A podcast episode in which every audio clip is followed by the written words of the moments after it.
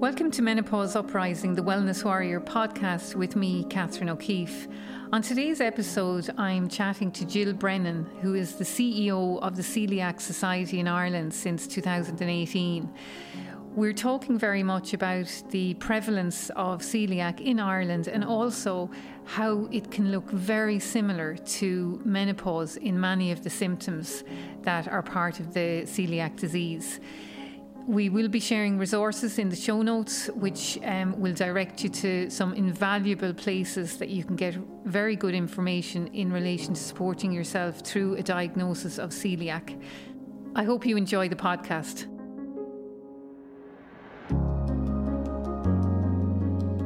Hi, everyone, and hi, Gill. Thanks for joining me today. I was really excited about today's chat because celiac disease comes up a lot in relation to conversations that I have um, with women in menopause.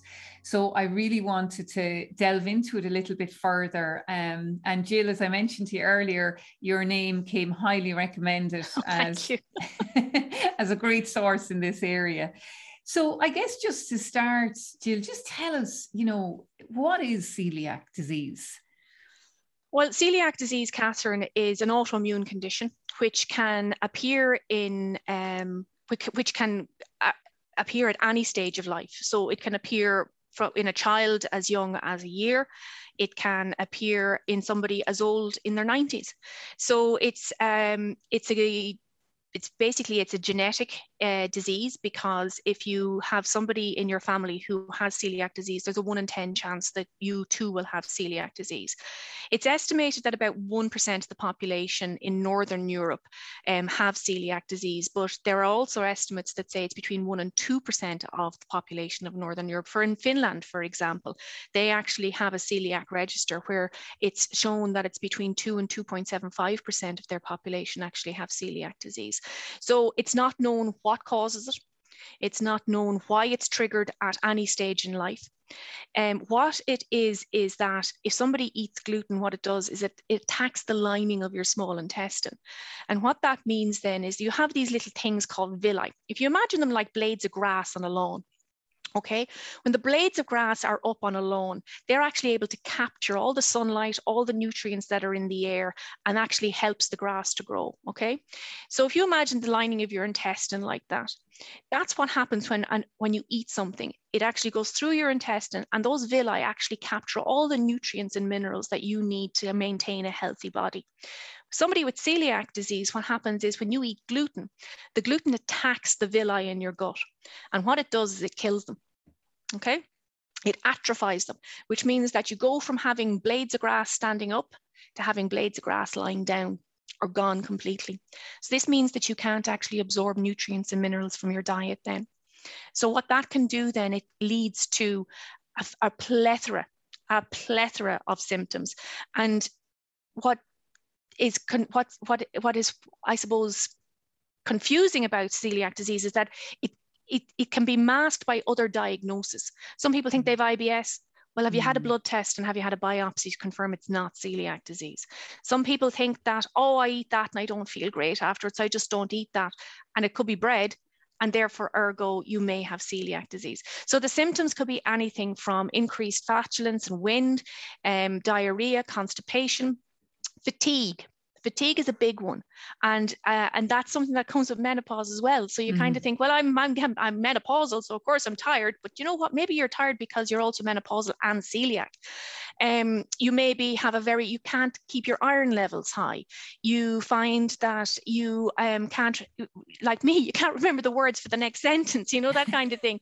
And in kids it's particularly like that in that they feel like the teacher might say they're not paying attention in school. They're finding that they're very fatigued in school, or they come home and you find them sitting on the couch and not and very lethargic. And sometimes it's masked by kids being just termed as fussy eaters. Sometimes your child is not a fussy eater. Your child is fussy because they're, they're what they're eating is is causing them pain. So, um, I, like I said, it, it can be a range of uh, symptoms with celiac disease that can be taken as being something as you think, oh, it's just normal. I'm windy after I eat that, or that gives me terrible constipation, or I get terrible uh, uh, diarrhea with that. But if you're getting bloating, pain, diarrhea, constipation, fatigue, um, and you find that, God, I have all of those things, well, basically ask your GP for a blood test because that's the first step. And it's not something that's done automatically when you go to get your bloods done. Um, it's something that has to be asked for. Um, and then what happens is the bloods will uh, indicate if you have what are called high transglutaminase antibodies in your blood. And if you have it above a certain level, these TTGs, anti TTG antibodies, um, your GP should then be sending you for an endoscopy, which is a small um, scope uh, which goes down and takes a small piece of the duodenum, which is the upper intestine. And if that um, comes back to show that the villi are damaged, well, then you have celiac disease. So what we encourage people to do is if they have any of the symptoms um, that I have just mentioned is mm-hmm. go for a blood test because what we're saying is we're not wanting we're not wanting you to have celiac disease we want you to rule it out. Mm-hmm. but if you do have celiac disease that's where we can come in and help people on their journey at any stage of life at any stage of the journey. Okay that's yeah i, I mean um my god i love the analogy of the blades of grass and the lawn. That makes so much sense doesn't it? Because yeah we hear so much about the issues with absorption of nutrients. So um, yeah, that's that's fantastic. And as you say, there is that um, kind of symptom uh, overlap with yep. menopause. It's it's very you're like particularly you mentioned yourself like the brain fog, that kind of the memory, the concentration. I mean, that's a huge one um, in menopause. W- would you say, Gill, have we more of an occurrence in Ireland of celiac? Would be would we be one of the higher countries, or how do we fare? You see, this is not known either, Catherine, because there are there is no celiac register. And okay. to try and get a celiac register is something that the Coeliac Society is, is currently trying to do. Um, and we're going to base it off um, the Spanish um, have actually put in place a, a, register in Spain, and that has worked very successfully for them. So we figure, look, let's try and follow that model and that framework and see if we can get it to work here in Ireland. So that's one of the mm. projects we're actually working on over the course of the next couple of years. But it's not simple, and mm. the reason for that being that GP systems where they record, you know, the, the data on the patients that come in are not linked to a central repository for data, and they're also not linked on one system. There's several different types of systems that are used in each GP practice across GP practices. So actually getting that register together is not as simple as having like one data reservoir that we can actually access, like the way the blood transfusion board might have mm. a, a central repository for data. So we have to look and see, first of all, let's get the framework for that together using the Spanish model, and then see what we have to do in order to get data into that model, be it from a regulatory perspective or from a legal perspective. Mm. Anecdotally, it has been said that we have a higher incidence in Ireland and a higher incidence in the west of Ireland than in the east of Ireland. Oh. And the reasoning behind that is because it is felt that the the population true Irish population is not as diluted in the West as it has been in the East. And that's pretty much just from a demographic perspective. If you think about it, the eastern half of the country is far more populated than the western half of the country. And that's simply just because of the way geographically it's laid out. Um, but we are currently running a demographic study here in the Coeliac Society, um, where we are looking to see if that holds true, if that if that anecdotal evidence actually holds holds true in from a mm. theoretical perspective. Mm. So we're hoping to have the results of that survey and that study, the initial parts of that study, um, available um, for uh, publication next year. Great. And we will, of course, let our members and the general public know about that. But we're also hoping to see if we can do a longer study. And that is something that we're looking to see if we can get funding um, for over the co course of the coming years as well. So, mm. from an Irish perspective, anecdotally, people will tell you there's loads more celiacs in the west of Ireland or in Cork or in Donegal than there is in the in, in the other parts of the country. But we want to know is that the case? Right. Okay. Okay. And what if, so what if I am um, sitting at home and I'm listening to this and I'm thinking, okay, I've got the tiredness, I've got the brain fog, I've got the bloating, I've got a bit of aches and pains, I have the constipation. That's taking a lot of perimenopause symptoms, right? Um, yeah. Is there is there a key differentiator that you would say to be aware of before you kind of go to your doctor and ask for the blood test? Well, how it would work is that uh, age is, an, is, is when it comes to you know I suppose menopause and celiac disease, age is a denominator here because. Mm. It has been said, and again, it has been shown through some studies, but not a lot of studies, that women who are celiac actually start menopause earlier. Yeah. Okay. Yeah. yeah. And that is um, so basically, if it's untreated, it can cause early menopause. Um, and we don't actually know why celiac disease has this effect. Um, but really, what is so key here is that proper nutrition, as you well know, is needed for a healthy menstrual mm. cycle. And it's also needed to, I suppose, progress through your menopausal stages um, positively and as stress free as, prob- as possible. So you know one thing i learned and i mean again you can you uh, you you being the expert on this is that you don't always show up perimenopausal in blood tests either. Mm, yeah. So that's a common misnomer that oh god my hormone levels will be elevated or they'll be DL or they'll be um, yeah. reduced and the, sure that'll show up in the bloods. But I know myself I'm perimenopausal, but it's not showing up in my bloods. So um, I also had all of the symptoms of celiac disease, it came back that I was not celiac. So okay. I am what, folk, what, what they call a non-celiac gluten sensitive, which means that okay. I can't eat gluten, but I'm not doing the same amount of damage to my system as, as a celiac disease actually does. So it can be quite confusing. But what I would say that if you find that you are experiencing all of these symptoms and you're thinking, a, I might be perimenopausal. Mm. Well, maybe what you are is you're actually menopausal and you have celiac disease. And really, because it's just as simple as getting a blood test initially, why not just get it ruled in or ruled out? It. Yeah. And I yeah. think I always say I really do advocate kind of from the 40s onwards that at least yeah. on, on an annual basis you get a blood test done.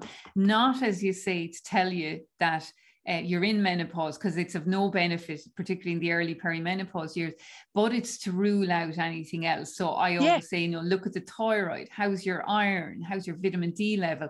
And I think now, and add to that, it's possibly, you know, if you're experiencing some of the symptoms, you might want to ask for the celiac test as well. Does oh, it absolutely. cost? Does it cost more? No. No, it's standard. Okay.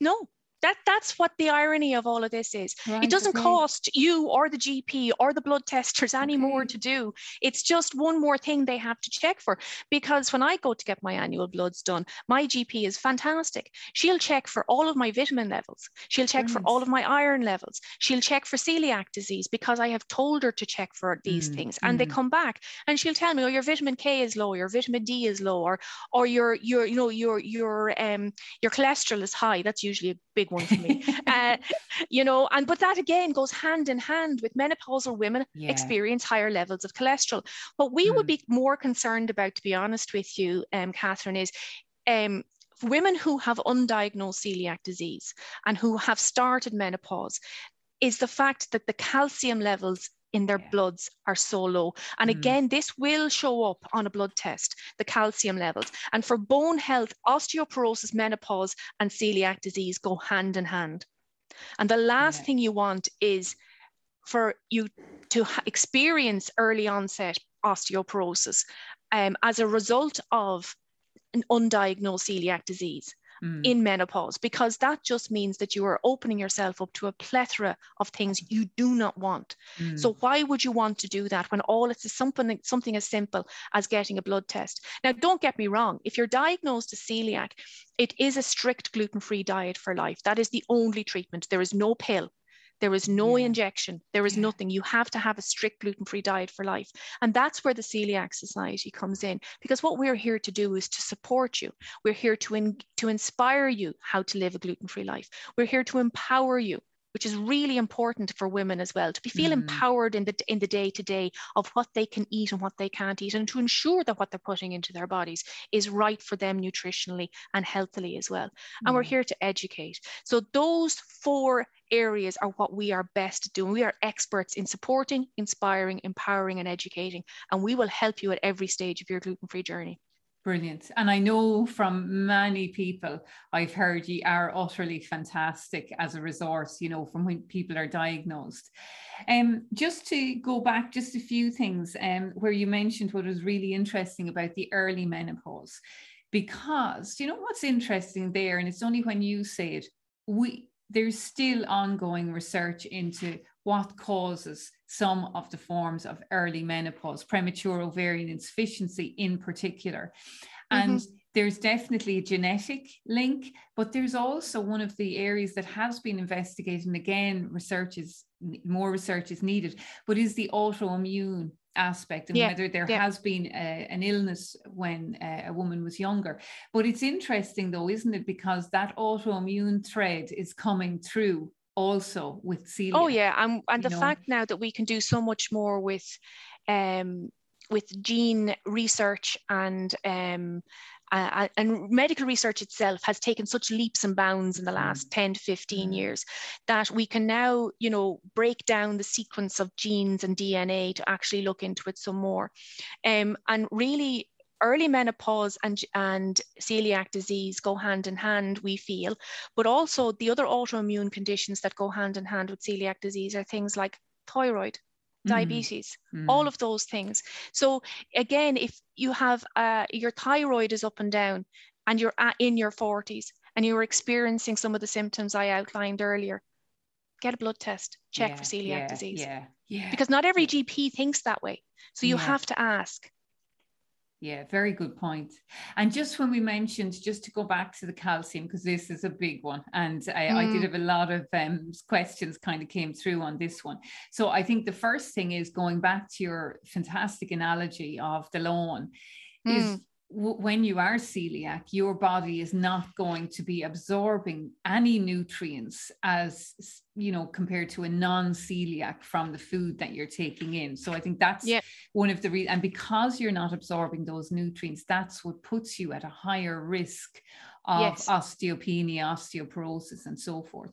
So when we um when we when you look at that, what do you say to you know if someone who's newly diagnosed with celiac what, what advice do you give in relation to protecting the bone health well, what we would say is you have to increase your, ta- your, calcium intake. And one of the most, it's one of the, as you know, and as your probably your listeners know, it's one of the most important nutrients for your bone health. Um, dairy products are the best source of calcium. Really, that's what our dietitians would say. So if you can eat dairy, this is this is where you go. It's one pot of yogurt 125 gram serving a matchbox size portion of cheese or a glass of milk around 200 mils of milk a day. And you should aim for three to four servings of calcium rich foods over the course of that day. So yogurt for breakfast cheese for at your lunch glass of milk with your dinner. Um, don't try and get all of your calcium requirements from green vegetables. We would say mm. that. Although mm. they are sources of calcium you'd have to eat barrowfuls of the stuff in order to get the calcium requirements that you need. Yeah. I mean, I remember saying this to our dietitian, sure, I eat a bag of spinach pretty much two or three times a week. She said, that's not enough. You'd need mm. to eat, a, a, a, you'd literally need to eat a, a trailer load of cal- of bags of spinach in order yeah. to, every week in order to get your calcium. So yeah. it's the yogurt, and, and the other thing is live natural yogurt is really important for your gut health as well. Yeah, so if yeah. you can eat live natural yogurt, um, and not to plug anybody, but I do know that one of the Irish brands made down in the west of Cork, in a lovely little place beginning with C and ending with Y, that they make a fantastic, big, huge pot of live natural yogurt that you can get in most of the supermarkets and it's really really good and live natural yogurt stays in the fridge for ages because yeah. that's what it is but it's so good for your gut health and of mm. course a good bit of good irish cheddar all right that's another big big lump of that and then your glass of milk 200 mls so you're looking for three to four servings of calcium rich foods over the course of the day and don't forget mm. as well you will get some calcium in fish as well so you know mm. if you're curious or you're interested give us a shout here in Coeliac Society, info at coeliac.ie. We can get our nutrition team to send you out a list of some things if you're interested. Of course, we'd love you to join as members where we can actually give you far more information than just that. But for now, if you're just curious, drop us a line at info at coeliac.ie and put in the subject Catherine's Menopause Podcast and we'll know exactly what you're talking about then. All right. Brilliant. And just with the calcium, one of the things I was only doing um, a chat on this last night is uh, with the calcium, we've also got to make sure we have the vitamin D, the vitamin K, yeah. and the magnesium as well, yeah. so that we're targeting kind of the bone health on well, I, I take vitamin D every day every day, regardless of whether it's summer, spring, autumn, or winter. I take vitamin D every day. And that is based on the fact that we are a Northern European country that don't get the, the levels of sunshine and natural vitamin D that we should. So, again, it's really important to help with the absorption of calcium. Um, you can find it in oily fish, meat, eggs, and fortified breakfast cereals or fortified milk. However, you don't you need to eat an awful lot of those again we're back to barrowfuls and trailer loads to get the, the vitamin d requirement for the day so um, what we have been telling people, and again, this comes from our dietetic and nutrition team, that people with celiac disease need a vitamin D supplement of 10 micrograms per day. And the Food Safety Authority of Ireland advises everyone in Ireland that any over 65 that they should have 15 micrograms of vitamin D per day. So the best person to talk to in relation to the amount of vitamin D that you should be taking in your diet, based on your age, based on your stage of life, be it with celiac disease or menopause, is your pharmacist. Believe it or not, your pharmacist knows so much more about what goes into medicines than than your yeah. GP does. Because if you ever go into a GP and they're about to prescribe something for you, they all go for this thing called the MIMS di- directory, yeah. and that and that's because they have to look up. The, but I can guarantee you, a pharmacist knows off the top of their head what's in what and what reacts with what and what you need in relation to your vitamin levels and your vit and uh, your mineral levels. Yeah, and you know that's a really interesting point, Gill, because I think pharmacists are un- underutilized. Oh, absolutely. I think that it's it's a, it's a resource that really um, we can all avail of more, and it's yeah. even simple things. Look, I could go off in a whole other tangent, but it's even you know how do you put on a patch? How do you apply gel? You know when you get into other the HRT avenue, but but certainly I'm the same as you. I take an oral vitamin D spray every day. Um, yeah now I would I, I'm not celiac, but I would take that now from September through probably till March, April.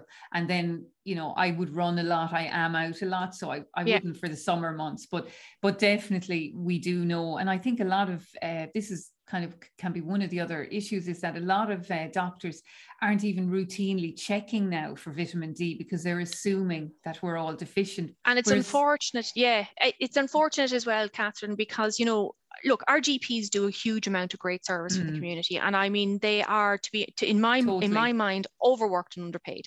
Yeah. Um, but at the same time, you have to remember that the person who knows the most about your body is you. Yeah. Okay. Yeah. And there's a reason why they say doctors practice. Okay. It's because doctors are learning constantly. It's the one profession in life where they are constantly learning. And yes, they are responsible to help you in your well being and your health and your progression through life. But at the end of the day, you're the person who knows your body best. Mm. And if you feel you need something to help you perform, your body to perform better, your mind to perform better, well, then you need to say that to your doctor and have a discussion. It's not about them knowing more than you, it's about you knowing more about your body than they do. I'm sorry, they don't get to look inside my head. They don't get to look inside my body. I know what hurts. I know what, when, when I need to get something to, to help boost my immune system mm. or to boost my, my well being. So while I'm not dismissive, like I said, GPs do a phenomenal amount of work. And like I said, they are, uh, uh, it is a vocation. It is most definitely a vocation. But at the end of the day, we the only person who knows your body as well as you as as you is you yeah. and only you can articulate what's going on and i mm. think there has been especially uh, in the older generations and the people in their in their in their 60s 70s 80s onwards they tend to look at the at the doctor almost uh, uh, as you know nothing they say can be wrong everything is they say is right but and at the same time and they're afraid to say sometimes oh this hurts that hurts the other thing hurts it's not that a doctor's going to pump you full of medicine. A doctor's going to tell you how to take care of yourself. They will then refer you on to somebody, say, for example, like who knows most about menopause, because they're not, their GP is that, it's general mm. practice, it's mm. not specifics. Mm. Um, and it's the same with celiac disease. They don't know everything about celiac disease, but we do, yeah. which is why we're yeah. reaching out to the GPs in our community to say, look, somebody tests positive for celiac disease, send them to us. Let yeah. us help you. Mm. You know? So if if um, a blood test comes back and it does show celiac, does the jo- does the doctor arrange for the next procedure or yeah, is yeah, it, it had okay? yeah. And really to be honest with you the diagnosis comes from the gastroenterologist the consultant gastroenterologist okay, okay so yeah. once you get your endoscopy and the results come from the endos from the gastroenterologist they will be sent back to your GPS to note that you have celiac disease. But really what you should be doing then is you should be coming to us. Right okay okay okay and i think i think that's one of i think one of the biggest challenges i've seen close friends who've been diagnosed celiac kind of through the the perimenopause years and i think they've just kind of struggled until they found you you know they've yeah. struggled to kind of find they're just you're trying to piece it all together and then if you go yeah. on to dr google oh mother of god oh no you know the that. confusion yeah. it just becomes too much you know yeah um, we would suggest don't um don't start this journey on your own yeah yeah 100%. and you're not alone and you're not mm. alone regardless mm. of what stage in life you are at um be it your child has been diagnosed or you've been diagnosed or your spouse, loved one, your mother, your father has been diagnosed, don't go the journey alone. Um, mm. And yesterday, for example, we now have a pop up shop and office uh, in Clondalkin in West Dublin. So we're actually public facing now. Okay. So people can actually walk in to the office and talk and t- have a chat with us. And yesterday, a woman and her daughter came in and they were going, We didn't know that. And God, you're here. And we'll be back and it's great that you're here and you're a godsend yeah. and you know that's what we're here to do and that's yeah. what makes it worthwhile that's what makes what we do worthwhile and why we have been around for the last 51 year 52 years now at this stage um, and we're here to help we're not here to hinder we're not here to give uh, you um, a wrong steer we have the experts in place to help people on their journey and like Brilliant. I said, I'm not the expert. I'm mm. I'm just the one steering the ship but I have the experts you can talk to. You're the one with the passion. um, I think that, you know, that's fantastic, the walk in clinic. And what I'll do is in the show notes, I'll share all of the resources so that people can contact you um, and, and so forth. And with, sorry, just one thing where you mentioned there, I mean, I, you, I was nodding my head ferociously when you're talking about, you know, the doctor and you're talking about you know the person who knows the most about your body is you i mean i say this the whole time Gill when it comes to menopause because it's it's similar in terms of menopause you can feel very lonely.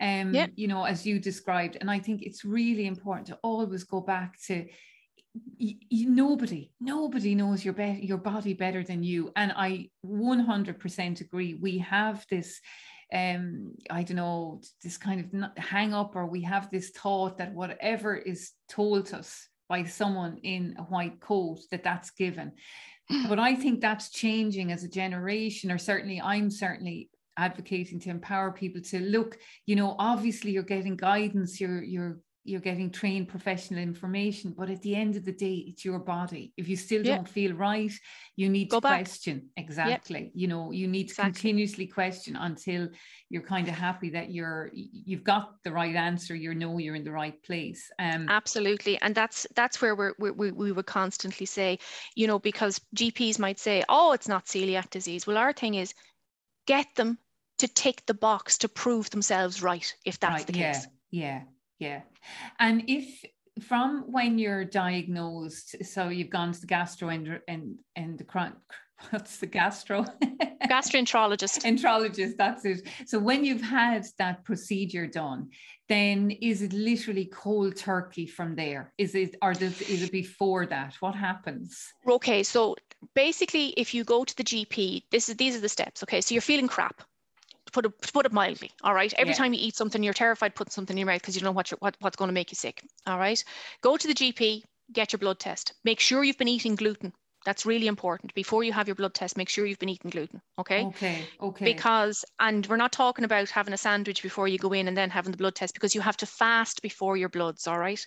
So, what I would suggest is if you've cut gluten out of your diet and you're wondering if you're celiac, I'm sorry. What you need to do is you need to be eating gluten for about two weeks before you go to get your blood test. Okay. okay. I'm sorry about that. Yeah. You could be talking maybe having like two slices of toast a day for two weeks before you go to get your blood test. So go and get your blood test. If the TTG levels, the transglutaminase antibodies come back high, your GP should be sending you for an endoscopy. Okay. And again, we were this is the gold standard. If the GP is not sending you for an endoscopy, you want to know why. Okay. And if the GP says that you don't need one, tell them how sure are they that they don't need one. Question. Don't question their integrity, but question where they're coming from because our, the gold standard of a diagnosis for celiac disease is an endoscopy. Okay. So you get your endoscopy appointment. And now it could be, say you say the GP says today I'm sending you for an endo, for an endoscopy, and next week you get your endoscopy appointment, and got, and unfortunately because of the situation the health system is in at the moment, your endoscopy is not until June of next year. Yeah. All right. Yeah. So you're still feeling pretty crap. What I would suggest is, and again, this is just a suggestion, it's not medically proven. You could cut gluten out of your diet until about a month before the endoscopy. Okay. Okay. Okay. But you have to be on a gluten diet or what's called a gluten challenge before an endoscopy. Right. All right. Okay. And it's really important that you're on that challenge for about four to six weeks before your endoscopy. Right. Of course, if you're getting your endoscopy next week, keep eating the gluten. Yeah. So, for example, if you got the, the, the TTGs have come back, you've seen the GP today, the endoscopies next week, keep eating the gluten. Unfortunately, that is the crappiest thing you have to do. And this is what some parents struggle terribly with is the fact that they have to keep the child on a gluten diet until they get their endoscopy. Right. Now in Australia, they don't di- they diagnose on TTG levels for a child. They don't actually force the child to go for an endoscopy all right? Okay. and you can have the the child could then have an endoscopy as they get older into later life late teens early 20s okay? Mm-hmm. but the importance of uh, the gluten diet of eating gluten before the blood test and the endoscopy cannot be highlighted enough because otherwise what you're going to get is a false negative. Right okay yeah. Okay? Um and there's no point cutting gluten out of your diet if it's not necessary. Because when you cut gluten out of your diet, just because you want to be on a gluten free diet, what you're cutting out is your fiber, your calcium, your vitamin levels, all of those things that are so important for a healthy gut and a healthy, mm. nutritional, mm. uh, healthy body. So, you know, this is why we would not advocate for people on a selective gluten free diet. That's in our book, not a great idea yeah. because you are cutting out all your necessary vitamins, fiber, calcium, vitamin D, all of those things that are so important for women as they get as they age. So when it comes to if you feel you have celiac disease, you have to be on a gluten diet before your blood test and before your endoscopy. Okay. So it's just that if you're feeling particularly terrible and you know there's mm. going to be a gap between when you got your results, your TTG levels, and your endoscopy, just know that you have to be on a gluten diet four to six weeks before you get that. Okay. okay because basically, you have to have the damage has to show in the gut. Yeah, yeah. Unfortunately, see? yeah. And I think that's very valid advice because of unfortunately, like look at the delays at the moment that we're experiencing. Yeah. You know, and and just, it's not advice, Catherine. It's just a suggestion. A suggestion because I'm not yes. an expert. Yes, suggestion. Okay, we'll rephrase that. And sorry, just jumping back to the bones again because I just thought. So, say you are um, of any age Mm. Okay, maybe you're 20, maybe you're 30, maybe you're 50, 60, and you've been diagnosed celiac. Should you be getting a DEXA scan done to look at yes. your bone health at yeah. any yeah. age? Okay. Well, for children, not so much, but definitely yeah. for for young adults, um, you know, I suppose 18 yeah. onwards, um, a DEXA scan is very important. It'll give you an okay. idea of your bone health, and then yeah. of course, a year later, once you've Im- improved on your calcium and vitamin D intake, then another DEXA scan. And DEXA scans can be arranged through um, the HSE, but they can also be mm. arranged through private health insurance.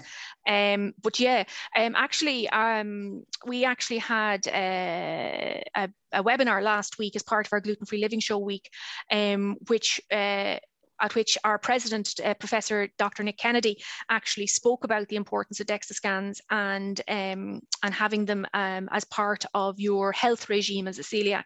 So um, we should be that should be. Um, I think that video is on demand for members. But again, if people are not members, we would advise if you are a celiac that you should be a member of the society because yeah, we can certainly ad- help you at any stage of your life, mm, be it mm. where you're now 10 years, 20 years diagnosed with celiac, but you know what? You're still cooking the same stuff. Let's shake that up a little bit, yeah. baby, and make it a, make meal times a little bit more fun. But also, it's so important that if you are diagnosed celiac, that you are talking to a dietitian at least yeah. once a year, if not once every two years. And you definitely need to get your annual bloods done to check your TTG levels. The TTG levels are so important because the smallest piece of gluten for a celiac will cause untold damage. Yeah, yeah. Um, and I, is that and is that one of the big issues we face when we go out to a restaurant or when you go out to eat something, or maybe you pick up a pre-cooked dinner and it says gluten free. Um, I mean, I, I I know many people will have gone out for a restaurant and whatever, and they'll be told it's gluten free, but yet the next morning or later that night, yeah, they can get gluten. What, yeah, yeah they're, what's yeah. called what's being glutened. Yeah. So what we're doing at the Coeliac Society is we're actually um, launching um, next week or the week after, I think it is, um, catering training for restaurants and cafes um, who want to provide gluten-free meals for their uh, customers. This is a problem um, across the board. Now, um, the Restaurant Association of Ireland have endorsed this training and it has been developed by um, one of our uh, consultants, Frances Buckley, who is a trained chef um, with a specific interest and expertise in the area of gluten-free food production. Um, and she also sits on the allergen um, subcommittee with the FSAI in Ireland. So we're very fortunate to have this level of expertise involved in the development of this training. And so this will actually ensure that restaurants can conduct this training for all of their staff, be it front of house, kitchen, um, staff, but across all of their staff.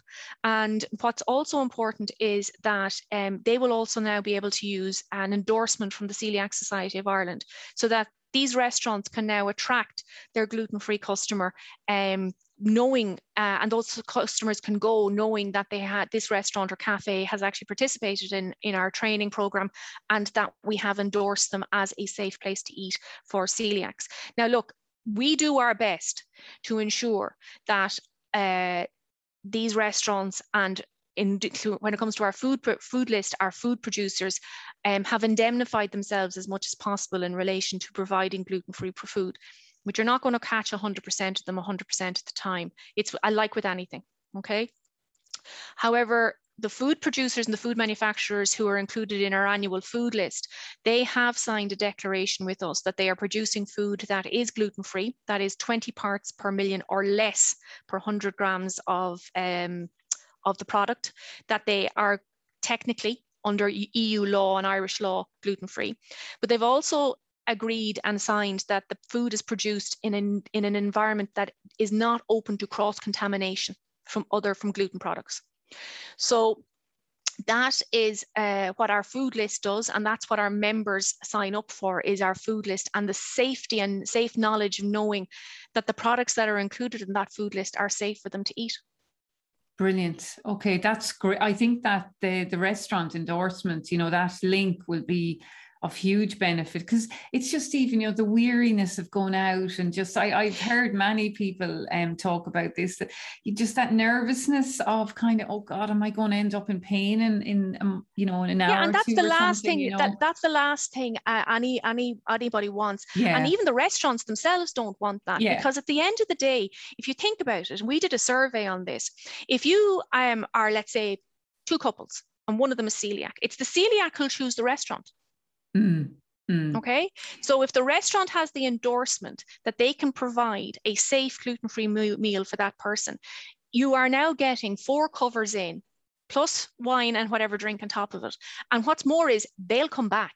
yeah because yeah. you have provide so you now have a loyal customer who will also come back so there's benefit for the restaurant as well as there is for the gluten-free customer big time big time big time. Yeah yeah. No but it's great because I, I, look i think it's it's a it's a step that needs to needs to happen. I know i've heard of um oh, a couple of years ago i think i'm no it's still there actually um down in galway. I don't know the name of it now but um a gluten-free uh, fish and chip shop. And I know yes. they'd gone to great uh, lengths to make sure the batter and everything, and that there was no cross contamination, which I thought was just brilliant because everyone loves a bag of fish and chips at some point, you know, if yeah. you can. And, you know, this is a common question when celiacs go out. So, for example, I have a friend who's a celiac, and she and I went to a local restaurant in Clondalkin here, and they could provide her with a, a gluten free meal. But she said, Could I get a side of chips with that? And do you do the chips in a separate fryer?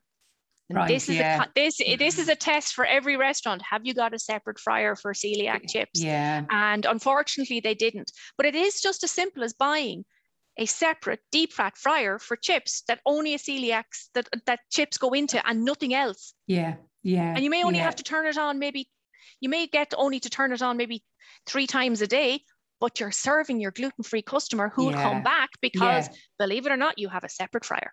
Yeah.